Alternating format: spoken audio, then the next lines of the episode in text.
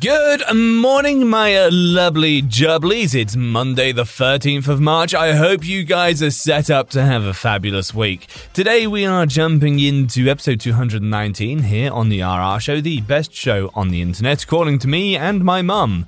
So, today, we are jumping into a little bit of malicious compliance.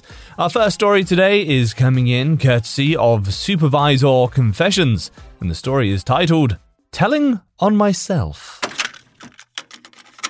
Tonight, only on Disney Plus. My name is Taylor. Welcome to the Eras Tour. Experience Taylor Swift's record breaking Eras Tour. Does anyone here know the lyrics? Taylor Swift The Eras Tour, Taylor's version, with four additional acoustic songs. Streaming tonight only on Disney Plus. So, many years ago, we were working on a job that had some scaffolding. This is very easy to install scaffolding that doesn't require a mason or professional scaffolding company to install.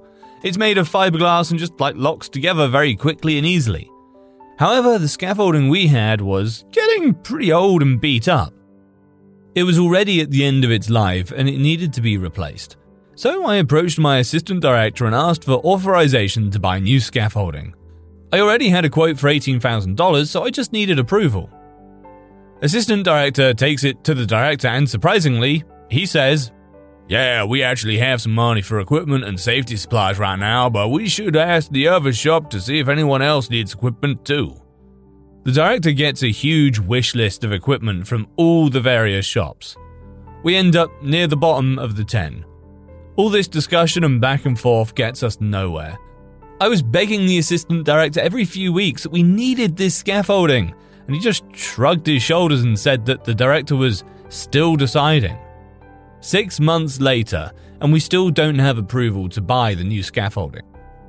Around the six month mark, I get contacted by a member of our safety team, Sarah. A photographer was visiting various jobs on campus to take photos for an in house newsletter. One of the photos was of our scaffolding, and Sarah saw the photo. She noticed that some of the braces weren't installed correctly. A minor error, but still safe. And she just wanted to let me know to have it corrected. Here's where the malicious compliance came in. I suddenly got the idea to have a site visit with Sarah and another safety person, Anne, who was the primary scaffolding trainer. I invited both of them to personally inspect it and give their advice. While we were there, I pointed out everything that was wrong with the scaffolding. I told them how old it was, how many parts had already broken, how I was really wanting to replace it. They both agreed that the scaffolding was unsafe and tagged it as out of service and told me to no longer use it. Oh, shucks. I asked for them to put it in writing, which they did right away. I printed off the email, marched right into the assistant director's office, and handed him the email. I told him that the scaffolding isn't safe to use anymore and that we had to stop our job immediately. We were right in the middle of a large, complicated job, and no other equipment could be used. I told him, if I order that new scaffolding, I can have it here in two to three weeks. He sighed and gave me approval. I immediately ordered it, and he approved the purchase the next day. A few weeks later, we got our shiny new scaffolding.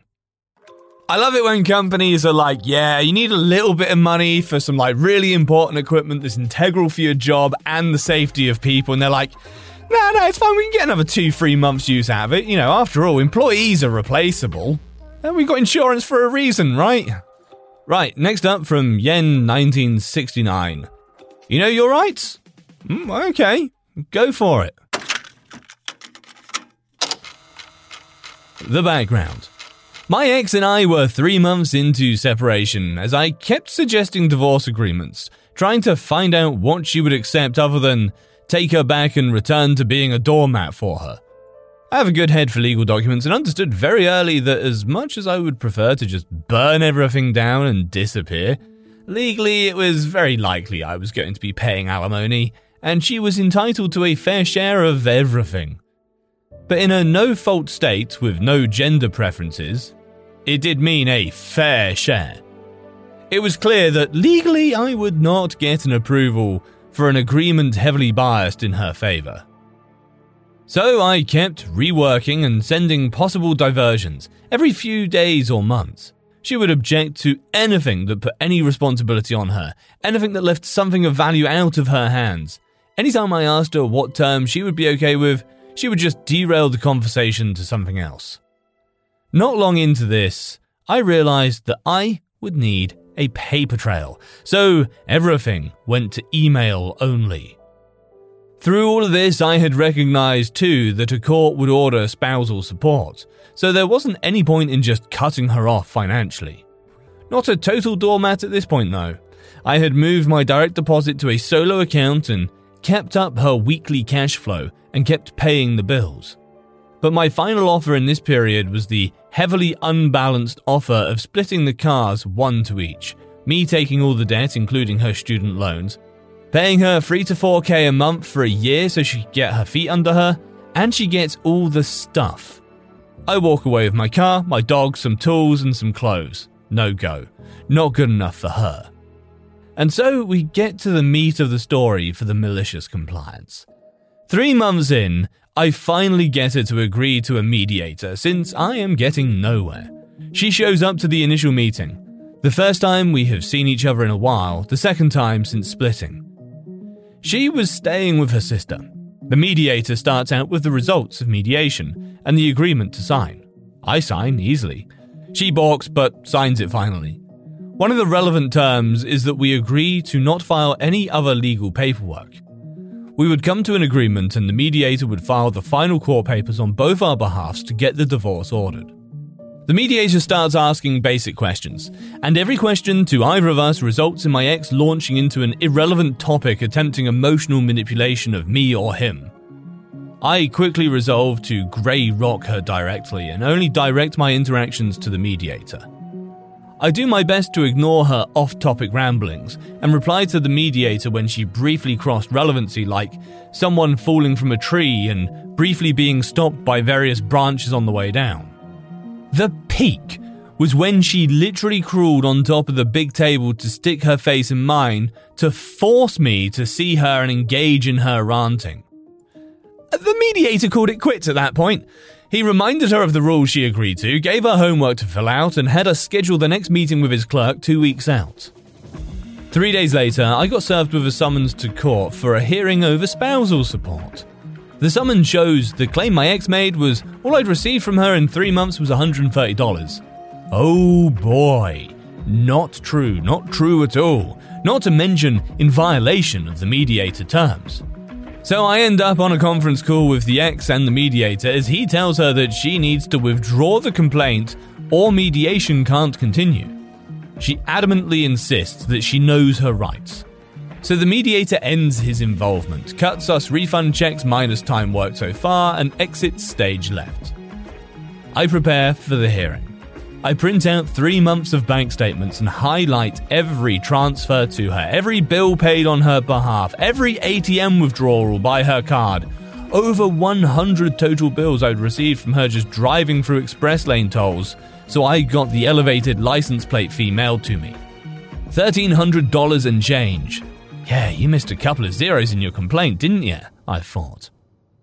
My final stack of paper was rather thick, so I made and printed an Excel spreadsheet summary for the cover sheet. I also looked up the spousal support rules again, and it's 40% of the difference between the income goes from the higher paid to the lower paid. Some little wiggle room, but that's it. Simple. She was currently getting up to 72% of my pay once you factored her bills in.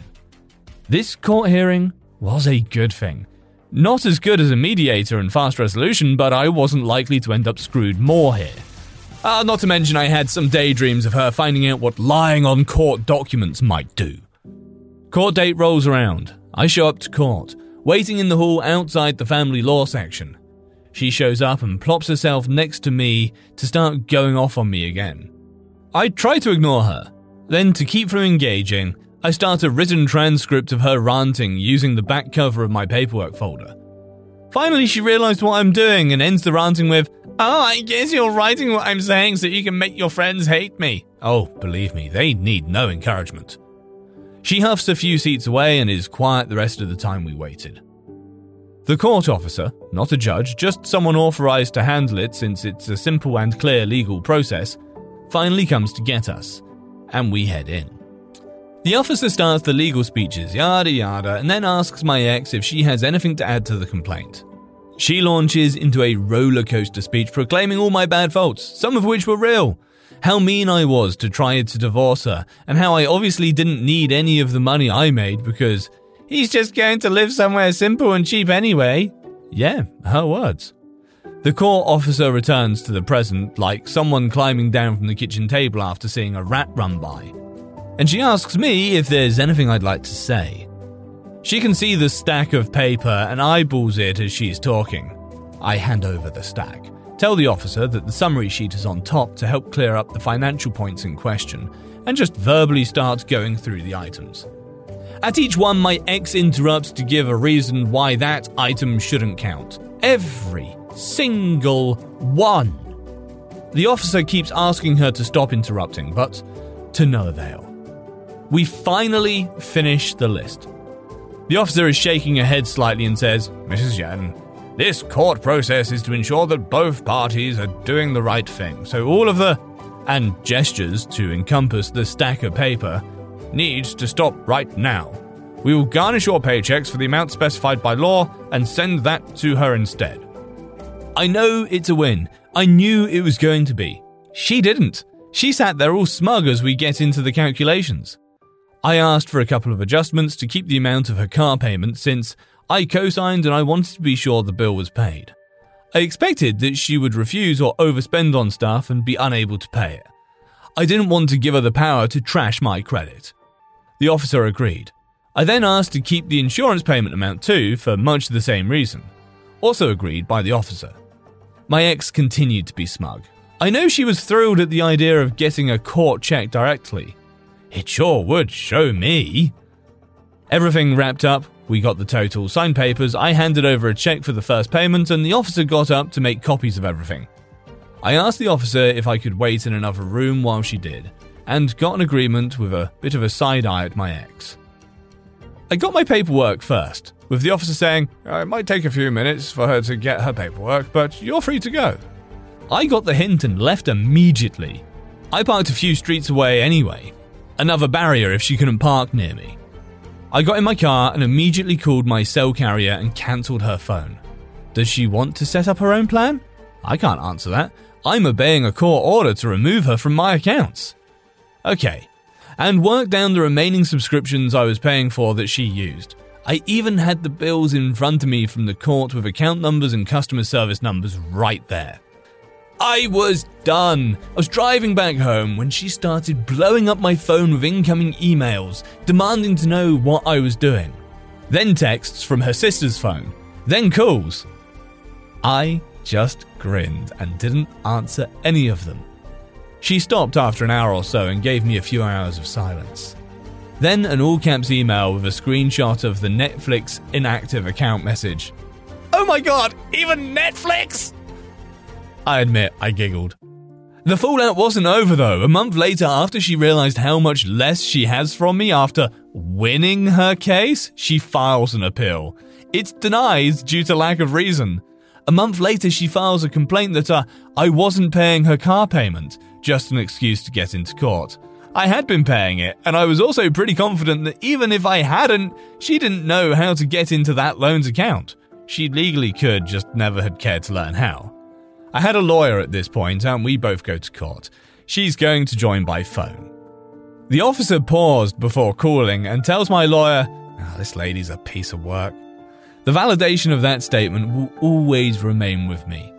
The call goes predictably. My ex makes irrelevant rants. The officer keeps shutting her down. Finally asks my ex for proof that I wasn't paying the car payment. As she is holding statements and check images proving I had. My ex nearly screams, I just know he isn't, so he can hurt me. The officer replies, I'm holding proof that he has paid it and is satisfying his legal obligation. This complaint is dismissed, thank you, and hangs up on my ex. The divorce took another 10 months. Lots of crazy. Teaches her newbie lawyer a hard lesson, and I walked away with even less alimony than the spousal support and only had 60% of the debt. I lost my dogs to her, though, my only real regret in the outcome.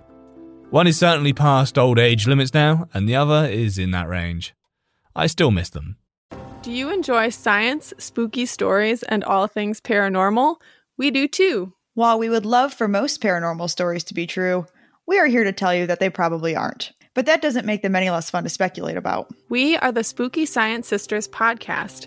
In this podcast, we bring you bi weekly discussions on possible scientific explanations behind the supernatural. Backed up by research articles and other credible sources, we do deep dives into things like archaeology and physics and share in depth discussions with topic experts. Visit us at SpookyScienceSisters.com to listen to a couple of skeptics debunk some of your favorite alien encounters, cryptid sightings, and ghost stories with science, sass, and a significant amount of laughter. Thank you and stay spooky. True terrors of horror, bizarre happenings, unexplainable events. On our podcast, Disturbed, terror takes center stage. Each episode is a journey into the darkest corners of human existence, delving into bone chilling tales of kidnappings, serial killers, maniacs, and the very essence of your worst nightmares coming to life on this weekly true horror show. Disturbed is not for the faint of heart. It's an exploration of real, unadulterated horror sourced from everyday people. Each episode is a descent into the macabre, where we narrate stories that will leave you on the edge of your seat and crawling in your skin. We navigate the disturbing narratives that lurk in the shadows offering a raw and unfiltered listen into the most terrifying aspects of the human experience. Enter at your own risk and let the unsettling tales unfold in the haunting realm of Disturbed. And remember, listeners, stay safe out there.